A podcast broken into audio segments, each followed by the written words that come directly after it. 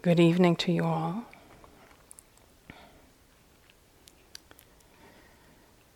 A while back, I was uh, talking to some of my fellow teachers, and we were talking about what we should call these times when we get together with you individually. And um, some people thought um, we could call them meetings, or some people thought, well, maybe you should call it um, interviews. And somebody said, well, no, neither one of those really sound quite right. It seems like there should be like some kind of third thing that we call them. But we really couldn't come to agreement about what that might be, so we do call them interviews. And one of the things that came up in this conversation was the realization that for many people, the word interview has a certain kind of resonance, right? Because we can sometimes associate it with other times we've had interviews and those might be times like when you're applying for a job and your income is at stake, or when you're auditioning for a part as a musician or as a um, artist or something, or when you're having exams for school, or perhaps being screened by border security or uh, you know the valence or the resonance might be like going to the, the dentist you know that kind of feeling like i'm going to go and they're going to check me and they're going to have sharp pointy things in my mouth and i should be very careful. And it's true in these meetings with teacher interviews whatever you want to call them it can feel a bit like going to see a therapist or uh, going to confession to a priest or talking to uh, a confidant. Or maybe you might experience more like being in front of the judge and they are going to decide, you know, whether you're going to go to the slammer or whether you're, you're going to be released to, to go about your way. So it's good to have some clarity around what's actually going on in this process of working individually with a teacher. And this talk is going to be about what's actually going on in that process and how both people can contribute what's most useful to that conversation that is taking place.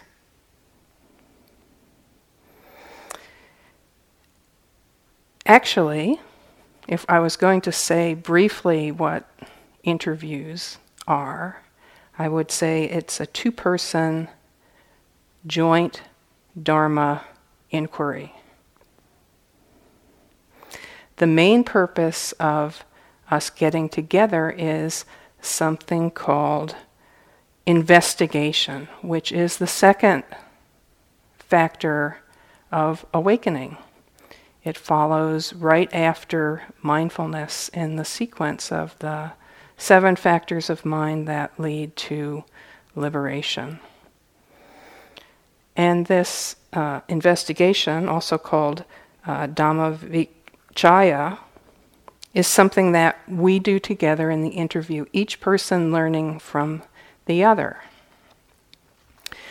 So let's take a little bit of time and look at investigation and what this piece is, given that I've just said that that's what we're doing there. That's what it's all about. So if we're going to say to investigate investigation, we'd say this is the process through which wisdom arises. And if you remember uh, something basic about the, the Buddha's uh, understanding, it is that it is wisdom that actually liberates the mind, that that's what does it. It's not concentration as a standalone thing, it's not even mindfulness as a standalone thing. It's what arises in the mind in terms of its own understanding through direct seeing that actually frees us from what could be called discretionary human suffering. So I said investigation comes after mindfulness. So mindfulness is that receptive, immediate uh, knowing of experience. Experience as it arises at the six sense doors. When that mindfulness is present there in a more continuous way, the mind starts to notice some things in particular it begins to become curious about what's happening and starts to see in a certain kind of way its own workings. So the system starts to see into its own working. It begins to realize how it creates suffering and how it can release it.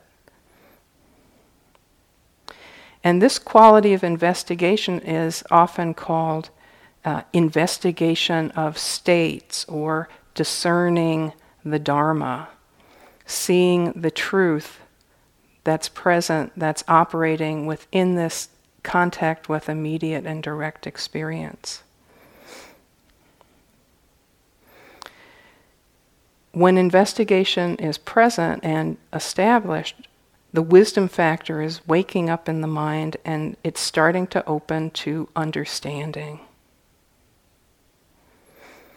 And this wisdom ultimately leads to our liberation as it grows and starts to see into all the different ways our experience manifests and starts to, in particular, extract certain kinds of uh, universal noticings. It starts to notice impermanence. It starts to notice the unsatisfactory nature of conditioned experience. That it's incapable of providing lasting satisfaction, and starts to notice that we don't control it. Things happen because of causes and conditions, and in the immediate sense, we can't control what we're experiencing or what's going to happen next we get a little bit clearer about something that I've referred to previously, which is this whole question about what span of control we have as human beings, in what way, at what time. And the mind begins to let go of its current of resistance to and uh, disconnection to and uh, clinging to things the way it would like them to be and starts to be able to rest more and more just in immediate connection with how things are and how they're presenting themselves. From this comes a number of other things. The mind starts to get more discerning about what is skillful and what is not skillful. Or another way to put it is what is uh, wholesome uh, is coming from wisdom, uh, uh, loving kindness, um, letting go, and what is unskillful, states that are arising from greed, hatred, and delusion, which are suffering states in and of themselves, and which, if not seen and uh, uh, met skillfully, lead to other unfolding of suffering in the immediate and longer term. So the mind starts to get more discerning about this and, and starts to um, learn what is the wise or what is the skillful way to be with things, whether they're skillful or unskillful. What's the way to be with, with this unwholesome state? What's the way to regard this wholesome state? It starts to figure out wise relationship to its own direct, immediate experience. with investigation, we also start to learn about our own personal conditioned patterns of suffering. So, a number of you in uh, conversations with your teachers may have had conversations about uh, the basic Buddhist personality types and and which one you seem to be predominantly in terms of what what way uh, suffering tends to arise in your mind. You know, is the mind primarily greedy when it's suffering? Is it primarily deluded when it's suffering? Is it primarily aversive when it's suffering? And in the seeing of those um, those conditioned dominant patterns, there can be a way where the mind is encouraged to take it a little less personally right? Realizing that, okay, this is a conditioned pattern of how the mind fights with reality to try to basically get its needs met.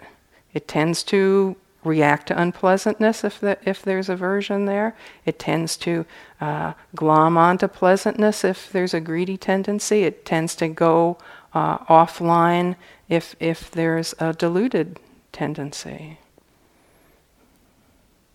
And we, can, we talk often uh, when we talk about this kind of personalized conditioning uh, to remind you that everybody has all three of these strains and that all three of these strains have the potential to take those individual tendencies of mind and actually purify the delusion inherent in them so that each one of these uh, types actually ripens in the direction of very beautiful and very wholesome qualities.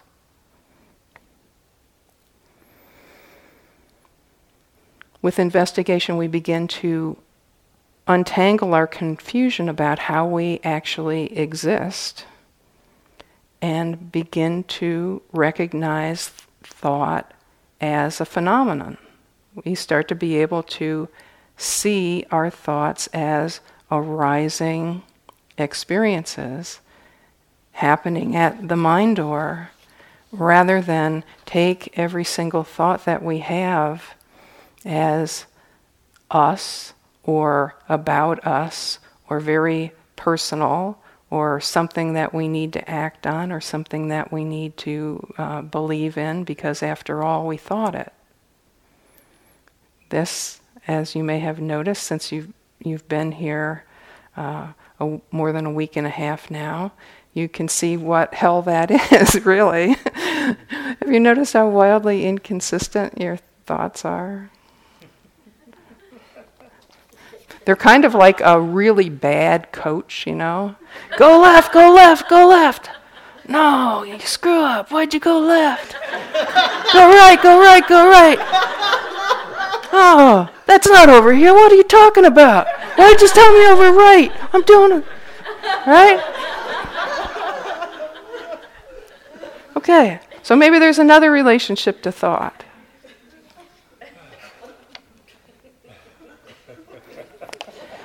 So, you know, in general, through this process of m- mindfulness establishing itself, and then investigation starting to arise in the mind, we start to come into contact with reality through grounded, immediate, and moment by moment seeing. And this is the process that ends delusion and the craving which springs from it. And in that is the birth of wisdom and the liberation of the heart and mind. So let's talk about how the role of the teacher fits into this whole thing of coming to uh, wisdom, which ripens through your own direct investigation.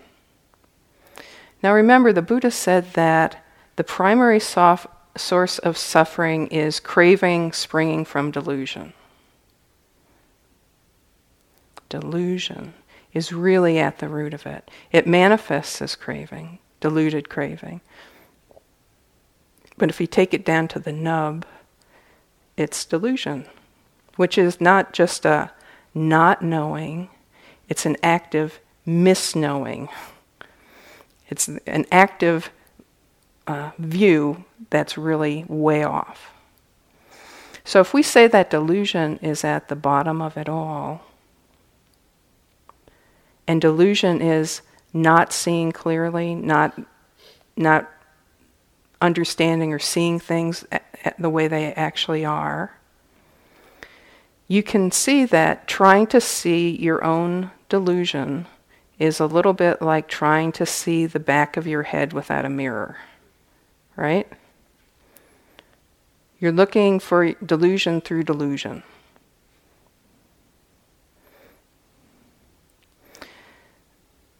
So, the role of the teacher is basically to help you bring online your own wisdom.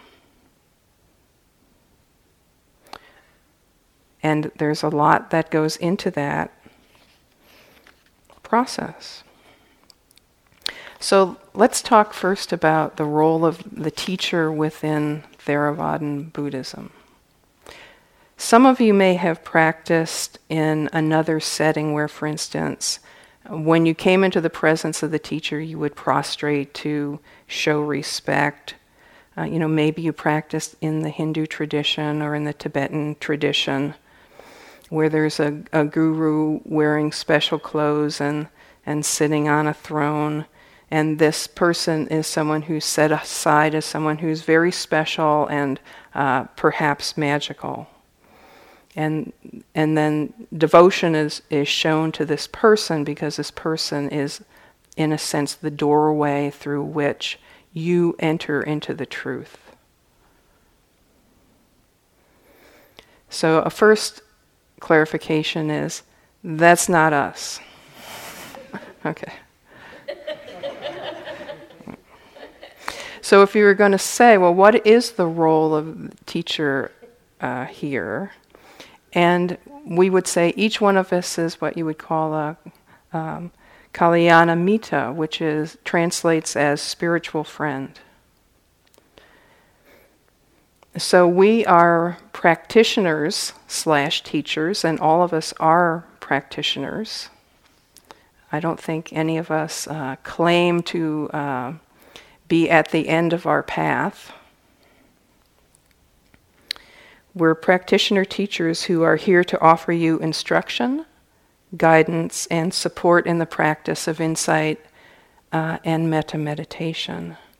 And the main ways that we do that is through meditation instructions, Dharma talks, and the individual help that we offer in interviews.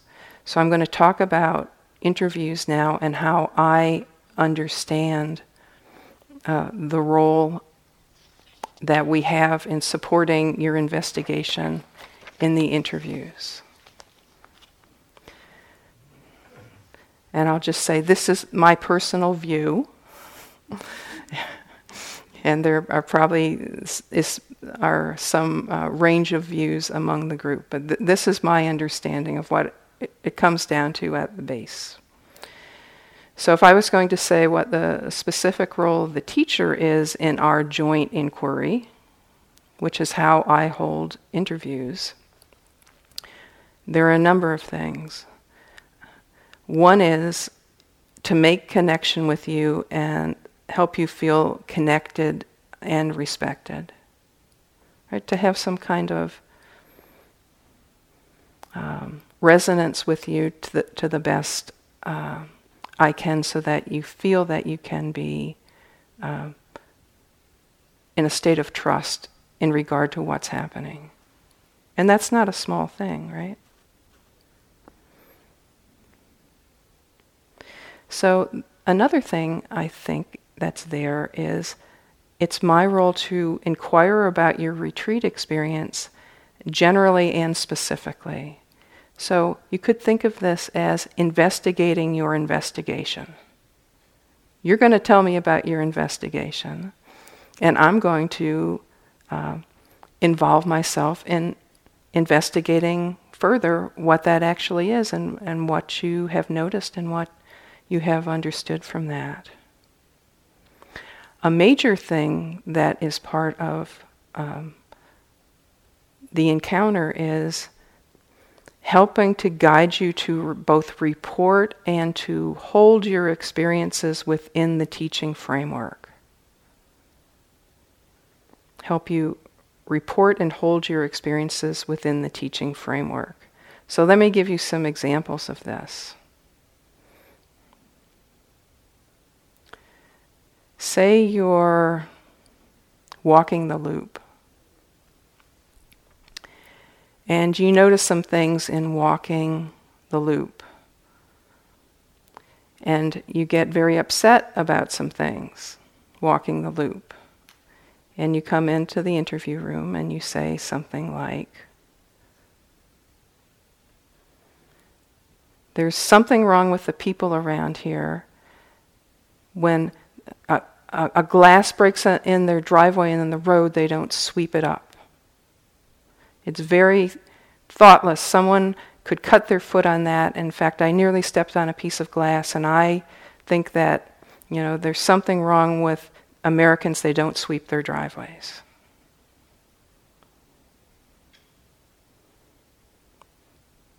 All right. So, my role at that point is to not to respond to you, probably directly about whether people should sweep their driveways.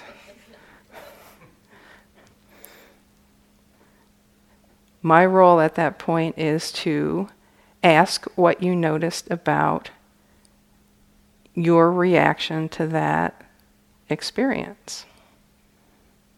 So it would kind it would go like this, something like this. It would go, hmm.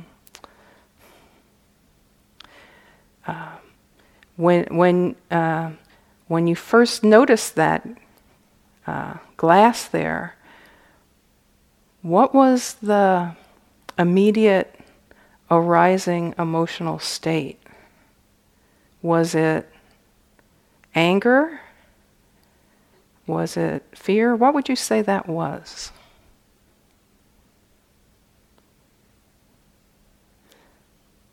So you would say something back to me. It was damn careless, that's what it was. They left the glass in the driveway, right? And I would say, right?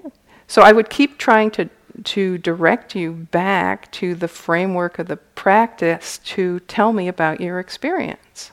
And I might say something to you like, well, um, was there mindfulness there when you noticed it? At what point did you notice that you were afraid or offended or whatever. Um, you know, and when you noticed that you were afraid, um, was it primarily um, thoughts? Were they unpleasant, or was it body? Was it did you was it like a body experience, or was it a huh? See where this is going? I'm saying, okay, what was the current of mindfulness there in relationship to that?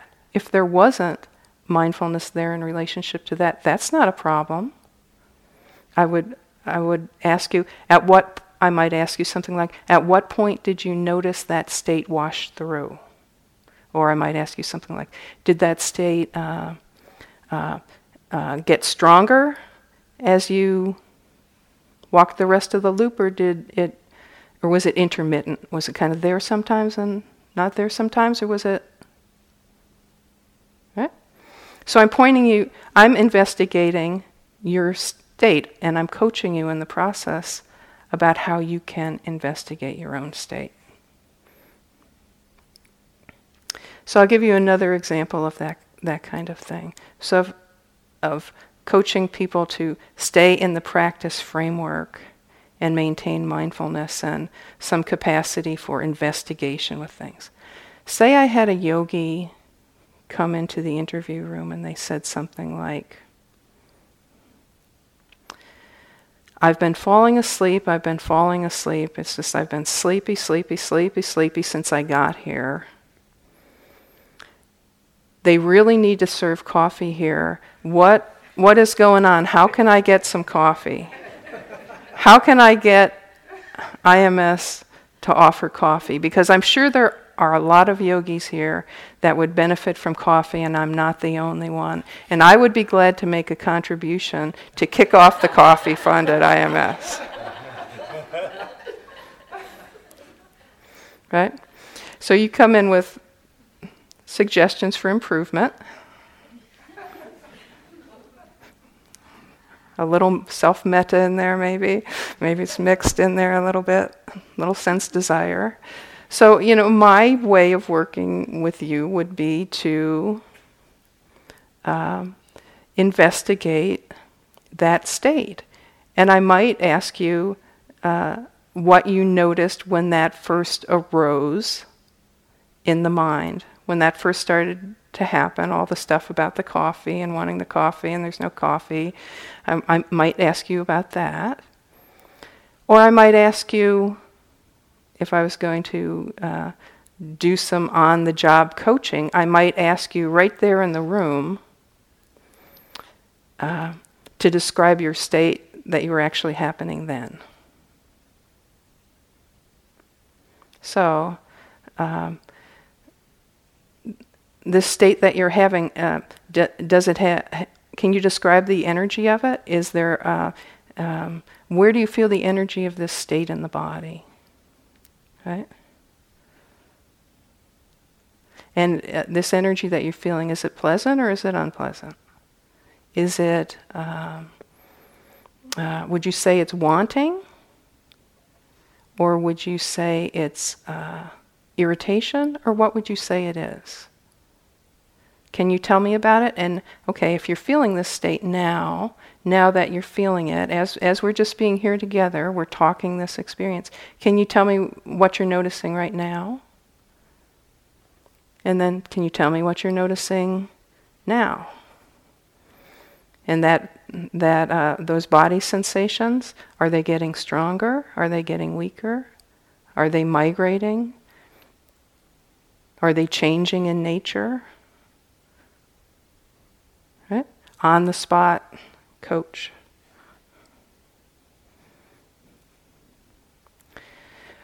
Another thing that we help you to do to help keep you in the practice framework is we try to encourage you to let go of self view as the lens through which you're uh, seeing this whole endeavor. So, what do I mean by that?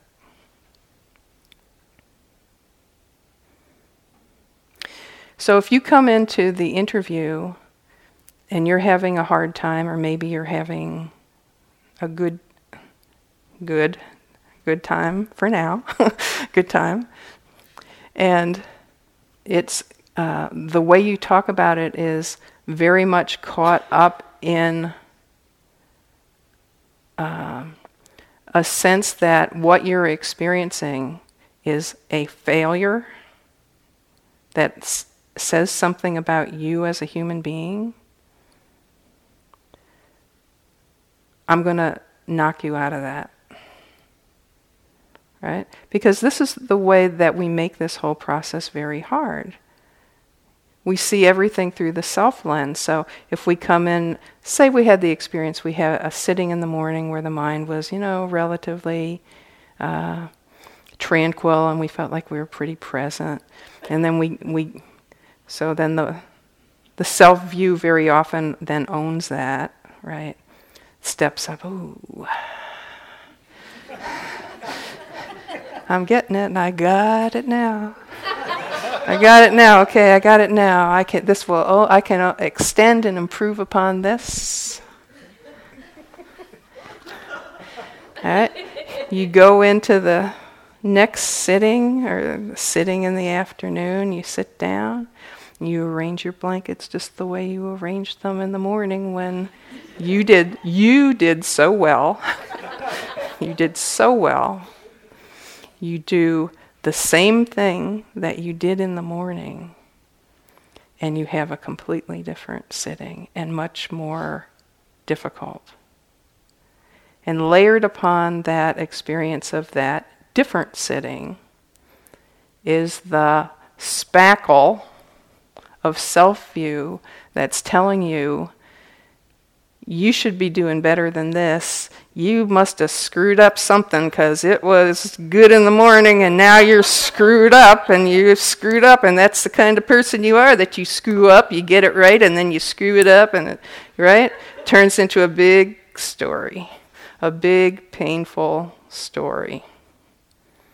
Ah, you can see why the, the, the understanding of not self is such a cooling balm but, but the mind takes a while to get it. Again, and this is all about the span of control confusion. So, some of the other things that we do is to guide you and support you towards making skillful effort.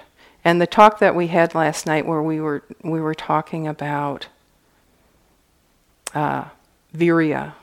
Joseph gave a talk on Virya. And one of the things that he, he said is he, this calls for courageous effort, wholehearted engagement, and all the rest of it. And then there was this whole second part of the communication which tends to go in one ear and out the other because of our conditioning. That's an idiom for uh, English idiom, in one ear and out the other, it means it doesn't register. That's another idiom. we forget it, okay? we forget this nuance. So the nuance is what skillful effort is depends on the totality of the circumstances. Sometimes it can call for a light touch. Sometimes it can call, call for a, uh, ratcheting up of renunciation and energy. And sometimes just uh, a turning down of the striving energy. We help you stay skillful in terms of how you're making effort. And part of the way we do that is by uh, asking you or helping you explore what happened when you made certain types of effort. Right? Like if somebody comes in and, sa- and says, I, you know, I came in, I sat down, and I, I decided I was going to be on the breath for the whole sitting, and I turned my awareness to the nostrils, and I just kept it there. And then uh, you, know, the next sitting I went in there and I was just completely exhausted and I had a hard time even staying in the room because I, I was uh, alternating these states of like intense catatonic sleep with like this restlessness where I just wanted to get out of there. We would probably look at that and say, you know, I think you might have been trying a little too hard in that one sitting.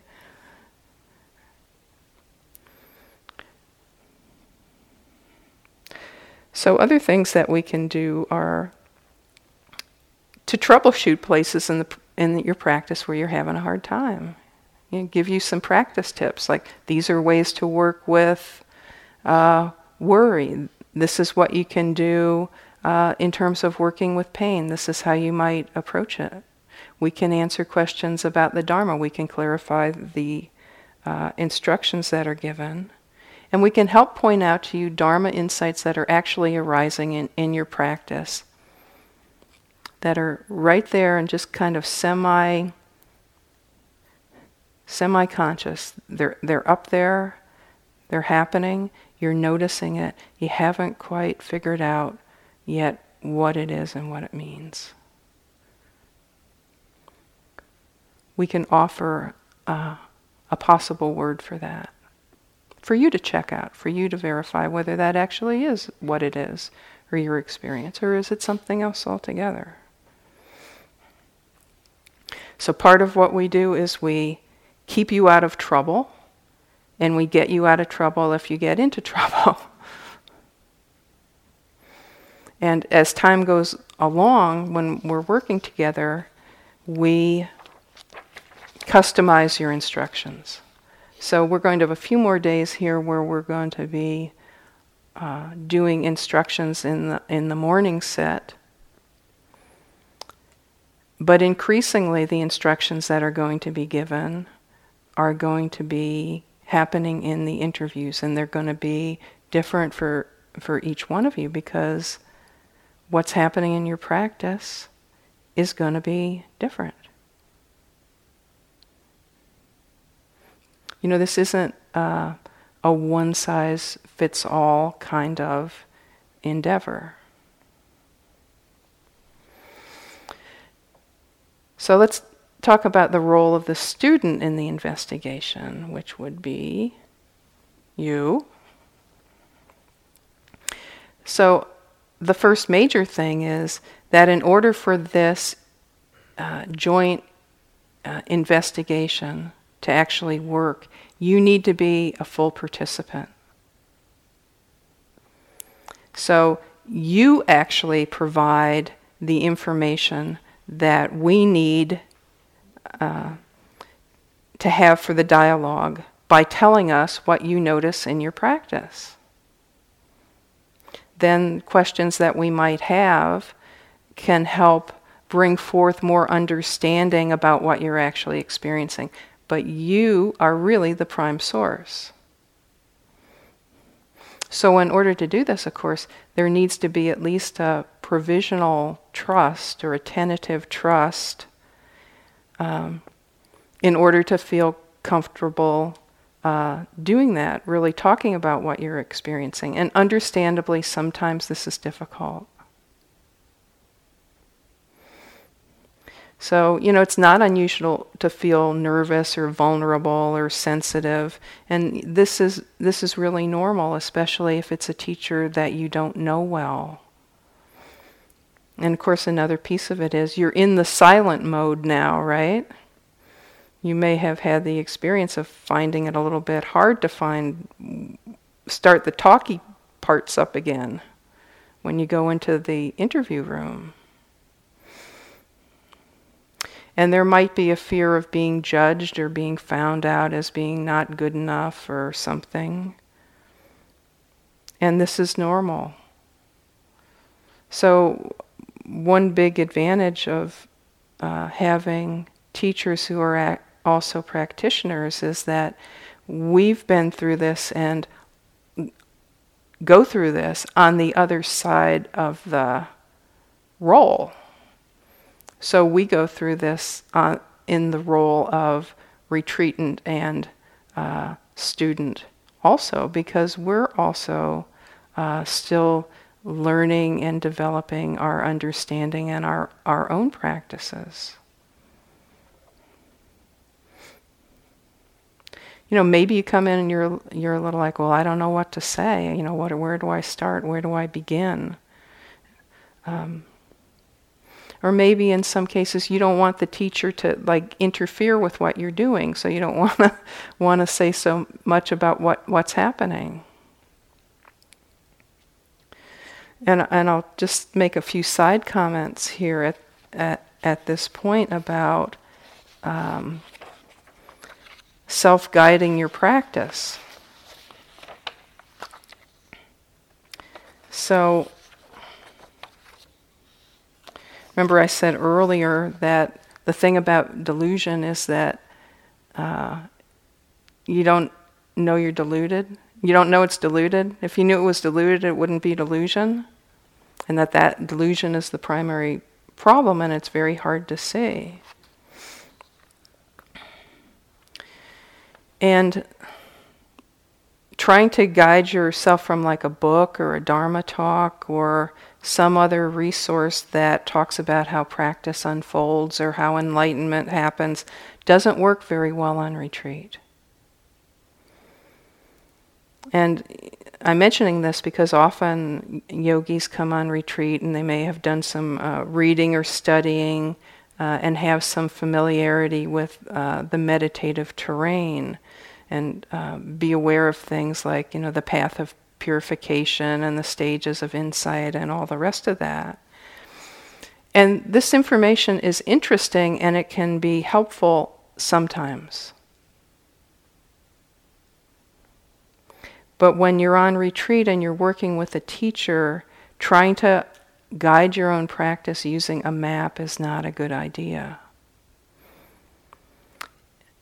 Why is this? Inquiring minds may want to know. It's because the maps are one description of how the mind can open and come to understanding. It's one, one description. They are not necessarily accurate in all detail, and they are not necessarily complete. And they do not describe the process for everyone. It's somebody else's take on it. A retreatant sense of where they are in their practice is often very inaccurate. I suppose at this point, if you, if you think your practice is like, ooh, really bad, you may be happy to know that that could be inaccurate. so it's very often very inaccurate. So why is this? It's because generally you ha- haven't traveled the terrain before.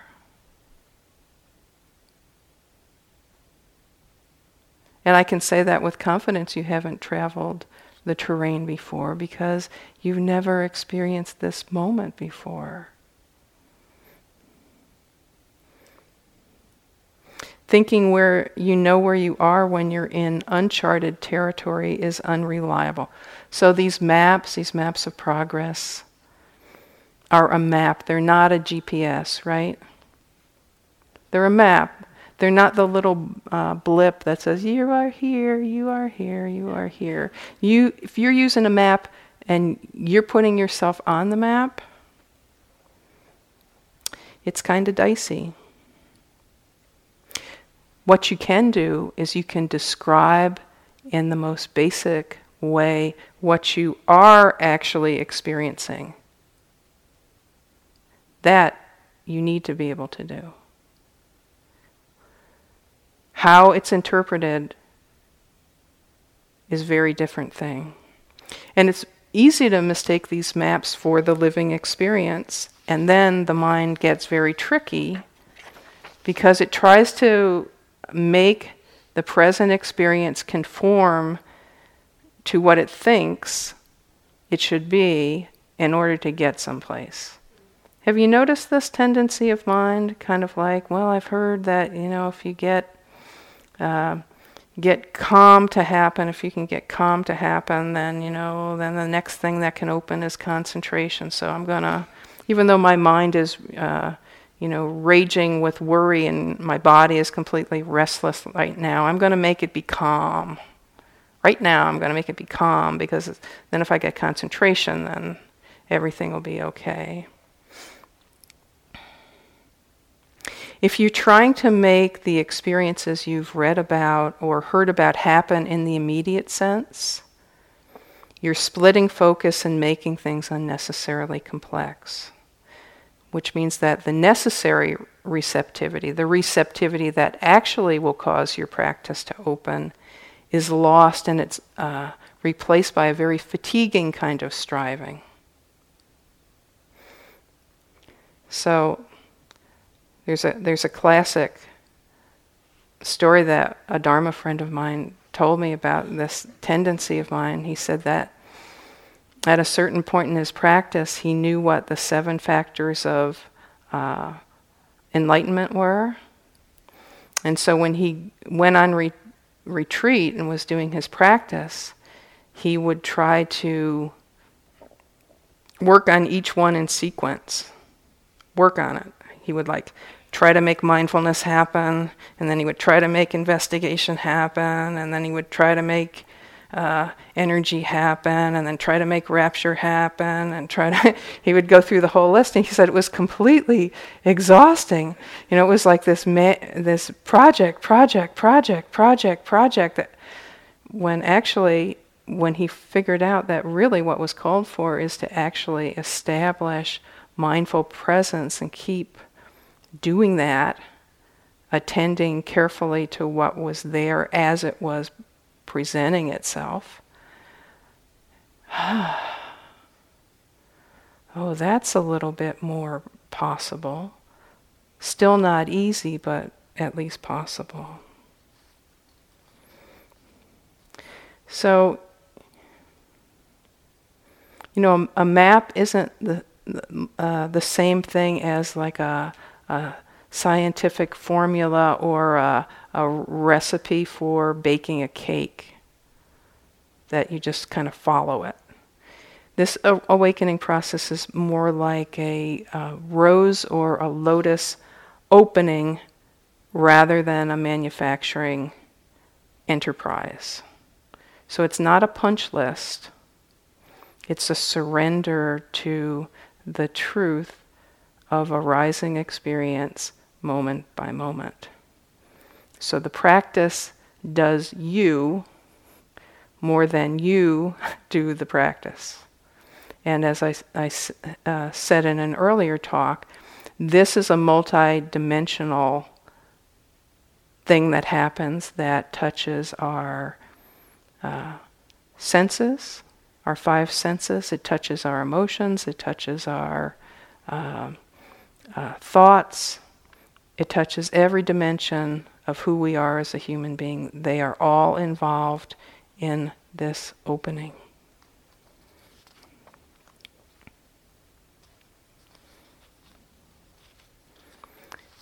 And you are the one that knows your direct experience the best your direct immediate experience the best.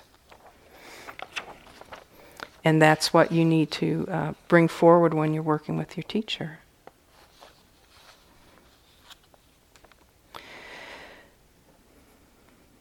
So, this is what does work in terms of uh, retreatant participation in the interviews. Uh, be authentic and forthright if you can, meaning telling the truth about what you're experiencing and how you're practicing. Just tell the truth. This is a wonderful thing to actually be in an environment we can actually just tell the truth. Just tell the truth. So, part of this is that you need to know you don't have to take care of or worry about uh, the teacher in any way. You don't need to protect us, right? You don't need to protect us from strong emotions that might be the truth of what you're experiencing. You don't need to, you know, worry about what we're going to think about you or any of that. We we can handle it. we have had our own yogi minds. I, it would be. Uh, I don't know if this would be an encouraging or a faith destroying exercise some night to have a Dharma talk where the teachers told their favorite personal yogi mind stories, but we've had, we have them. So, if possible, report your experience within the framework of the practice instructions. So, you know, in other settings, you might uh, be given a sheet that's called Guidelines for Interviews that's very detailed about uh, what you need to do. And while we are not that structured, there's some things from here that can be really useful, which is tell us about the three aspects of your practice your sitting practice, your walking meditation, and your daily activities. Um, if you can um, land on the main points, or at least try to toss a few of them out there, that would be really useful because it's 15 minutes, which is uh, a fair amount of time, but not a lot.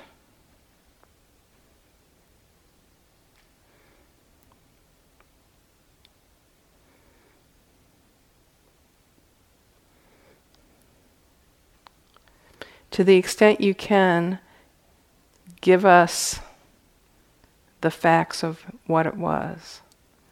So, of course, there's a strong tendency of mind to evaluate how it's going.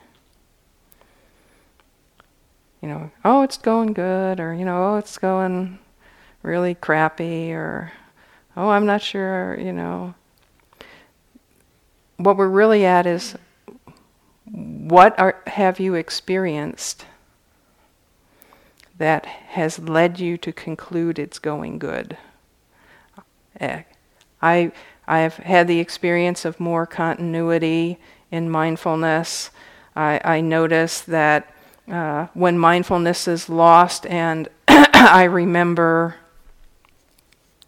uh, and awareness arises again, uh, the mind is uh, not reactive. So give that as an example of some, something that might be seen as a, a good thing. What do you mean by good, you know? Uh, because maybe what you mean by good is I had this sitting and there was lots of pleasant Vedana. Felt really pleasant. I felt like I was floating and, you know, or something like that. Or maybe if when you come in you say, "Oh, it's I, it's really crappy. It's really hard." I would want to know, well, crappy in what what way? you know, what are you experiencing actually? What is it? Is it body dukkha, and then the the mind gets reactive and has a hard time uh, being aware of anything? You know, what is it actually that you're experiencing?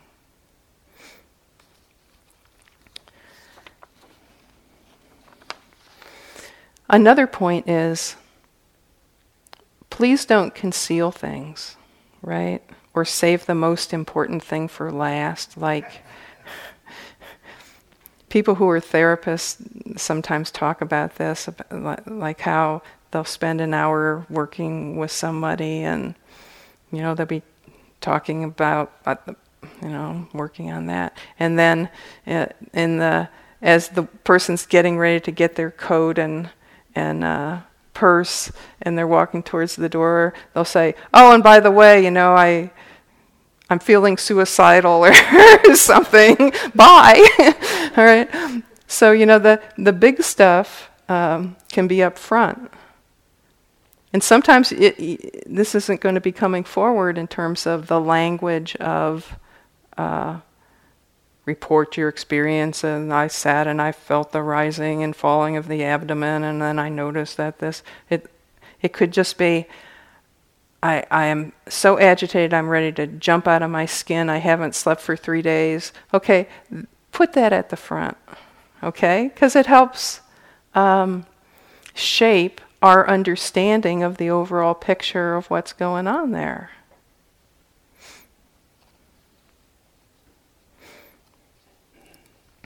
So, an- another way to put it, this kind of goes along with the authentic and honest piece of it.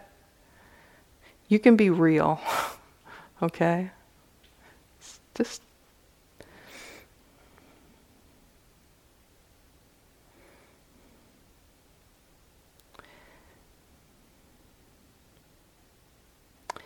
So, you may at this point be wondering how we figure out how to advise you what specific instructions we give you. So you want to know the f- secret formula? Okay. Here it is.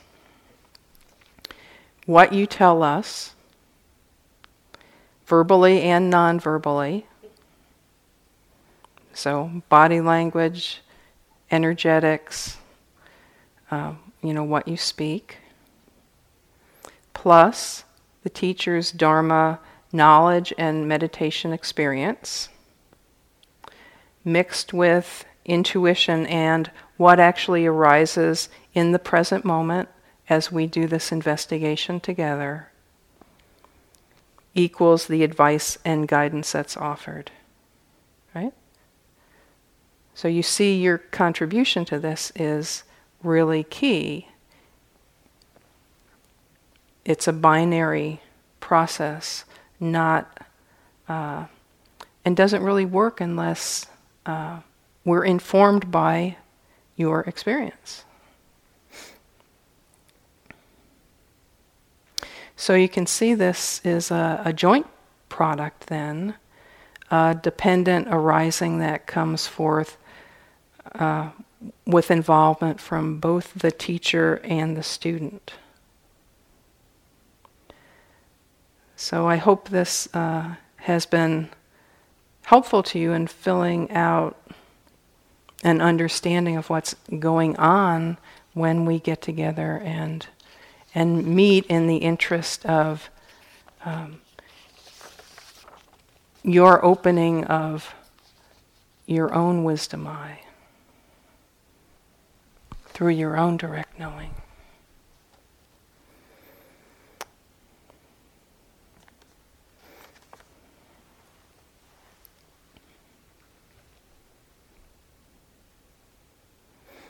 May your own investigation be done with wisdom and integrity, and it may it ripen to complete liberation of heart and mind in this very life.